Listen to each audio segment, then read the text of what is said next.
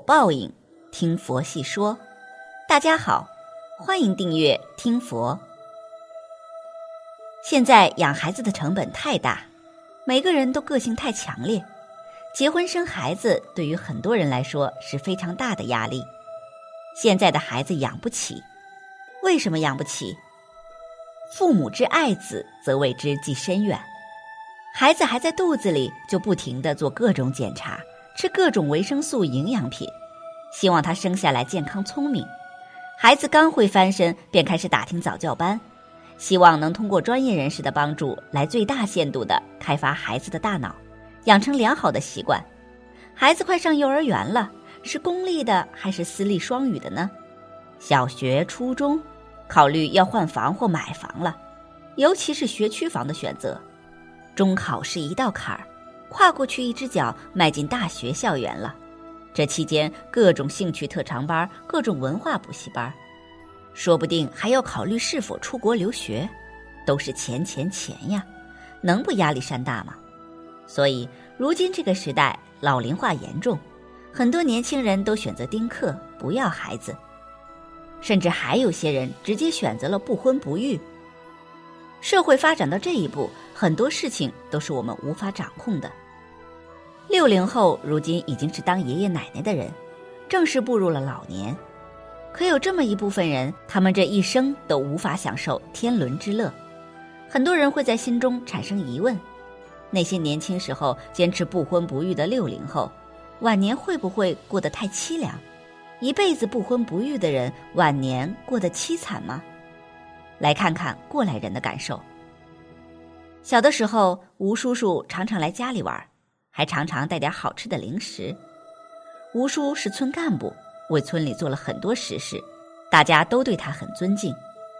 吴叔一辈子都没结婚，也没有孩子，退休后就一个人生活。有一次聊天，大家就问起来：吴叔为什么不结婚啊？了解吴叔叔的人说，其实吴叔年轻的时候喜欢过一个姑娘，两个人感情挺好的，都要谈婚论嫁了。结果，姑娘家里给介绍了个干部子弟，姑娘就背叛吴叔和别人结婚了。这个打击让吴叔很长一段时间都走不出来。别人给他介绍了很多对象，他都不看一眼，是真的被伤透了心。那时候也有人劝吴叔，不管怎么样也得找个伴儿，生个孩子给自己养老啊。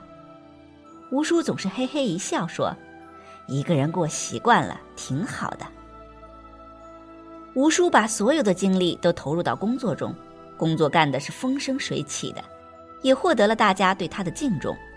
村里的孩子见了吴叔都会很亲切的打招呼。吴叔说：“这些孩子就跟自己孩子一样，我有这么多孩子，还生什么孩子啊？”很多人都担心吴叔老了之后会很凄凉，事实并不是如此。吴叔退休后，业余生活很丰富。把年轻时候喜欢的二胡、口琴等一些乐器捡起来，自己没事儿就在家里练，还常常去活动中心参加各种各样的活动，一天别提有多忙了。吴叔还报了老年大学，学习的劲头不比学生娃娃差，身边的人都说他：“老吴啊，这老了怎么还上起学了呢？”吴叔哈哈大笑说：“活到老学到老啊，学习使人进步。”还别说，吴叔上了大学之后，确实是比同龄人接受新鲜事物要快。微信刚出来，他就玩得很溜了。吴叔还经常出去旅行。他说：“读万卷书不如行万里路。”那些担心吴叔的人看了吴叔现在的生活，内心开始羡慕起吴叔了。那些和吴叔一样的同龄人，年轻的时候奋斗挣钱给孩子们花，等孩子们长大成人了，都在远远的地方上班。压根儿指望不上，等到孩子结婚生子了，还得去带孙子，一辈子都是忙忙碌碌的，没有自己的生活。还有梁奶奶，她是小区里的一枝花，天天准时准点的去跳广场舞，吸引着异性的目光，也被同性相拥。她的舞姿是大爷大妈里面最有节奏感的。如果不说年龄，你一定不知道她今年刚过完六十岁的生日。她一生未嫁，但活得比谁都洒脱。有人从早到晚跟儿媳妇斗智斗勇，有人拼命为儿女赚养孩子的钱，更有人老了老了还在为孩子的下一代当牛做马。但梁奶奶从不会为这些事情烦恼。梁奶奶年轻的时候，家里几口人等着吃饭，父母没有能力送她上学，但她有先见之明，跟小伙伴们自学知识。虽然没上过学，但不是文盲，对此他感到很庆幸。十几岁，他就迫于生活的压力去市里打工，听从父母的意见养弟弟妹妹，还要为自己攒嫁妆钱，去工地当小工摆地摊。什么赚钱，他就去做什么，不怕吃苦，不怕受累，更坚持不断学习。二十几岁时，他便比村里同龄人更成熟优秀。就在父母拼命希望他找一个婆家的时候，他出了意外。下班回家的夜里，他走在小路上，被一个身形强壮的男人玷污了。他找不到罪魁祸首，也无法为自己讨回一个公道。在经历了一段时间的沉沦之后。他明白，如果再这样下去，他的人生就要毁了。但等他调整好自己的心态，准备迎接感情的时候，所有人都嫌弃他。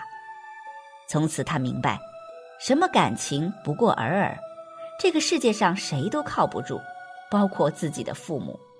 已经不寄希望自己能给他们带来一笔丰厚的嫁妆，他选择了远走他乡，独自一人到市里打拼。他在四十岁那年为自己赚得了一套房子，虽然不大，但温馨。五十岁那年，他给自己买了很多保险，攒了养老钱和最后一成的钱，开始了自己精彩的晚年生活。他独自去穷游，去体味别人的酸甜苦辣和人生百态，从不后悔这辈子不婚不育。梁奶奶说，她曾经看过一个好友凄惨的一生。她二十多岁时候就嫁了人，嫁到婆家之后就肩负起全家的饮食起居，公婆要她照顾，小叔子要她照顾，自己丈夫和孩子也要她照顾。虽然她不用为赚钱在外奔波，但家里的琐事压得她喘不过气来，容颜也比别人显得更老。后来五十多岁时，孩子们都有了出息，会时不时往家里寄钱，她的脸上也有了些许笑容。看着他夫唱妇随，母慈子孝，梁奶奶曾经也羡慕过。可好景不长，孩子们也成家立业，有了自己的孩子，他开始在儿女之间左右为难。去给儿子看孩子，就不能去给女儿看孩子，都要公平。儿子女儿都忙着赚钱，没时间看孩子。无奈之下，他只好这边一个月，另一边一个月，不偏不倚。费尽心思安抚儿子儿媳和姑娘姑爷的情绪，身体受累不说，每次去得自己带着钱，因为怕不带钱，时间长了儿媳妇会挑毛病，姑爷也会给自己姑娘脸色看。看到好朋友到了晚年也不得安稳，依旧得付出自己全部精力受苦受累，他不禁佩服自己这样明智的选择，不婚不育好像也挺幸福的。起码，他这辈子的每一分每一秒都在为自己而活，自在又洒脱。除此之外，他的另一位朋友也让他十分享受永远单身的生活。朋友当年生二胎时，公婆发现又是女儿之后，逼着他又要生三胎。可等她冒着生命危险生下第三胎之后，却发现老公出了轨。她的一生何其悲惨，前半生为婆家当牛做马。后半生被丈夫背叛，这一生好像都在被感情所累，在感情中失去了自我。梁奶奶说：“虽然当初不婚不育是被逼无奈，自己这样一个不再纯洁的人，没有人要也是情理之中，但这却让自己这一生比朋友们活得轻松，她心满意足。”有人说：“没有欲望，不想得到，便不会在意失去，更不会计较失去。”够强大的女人，就算这辈子孑然一身，也能活得幸福。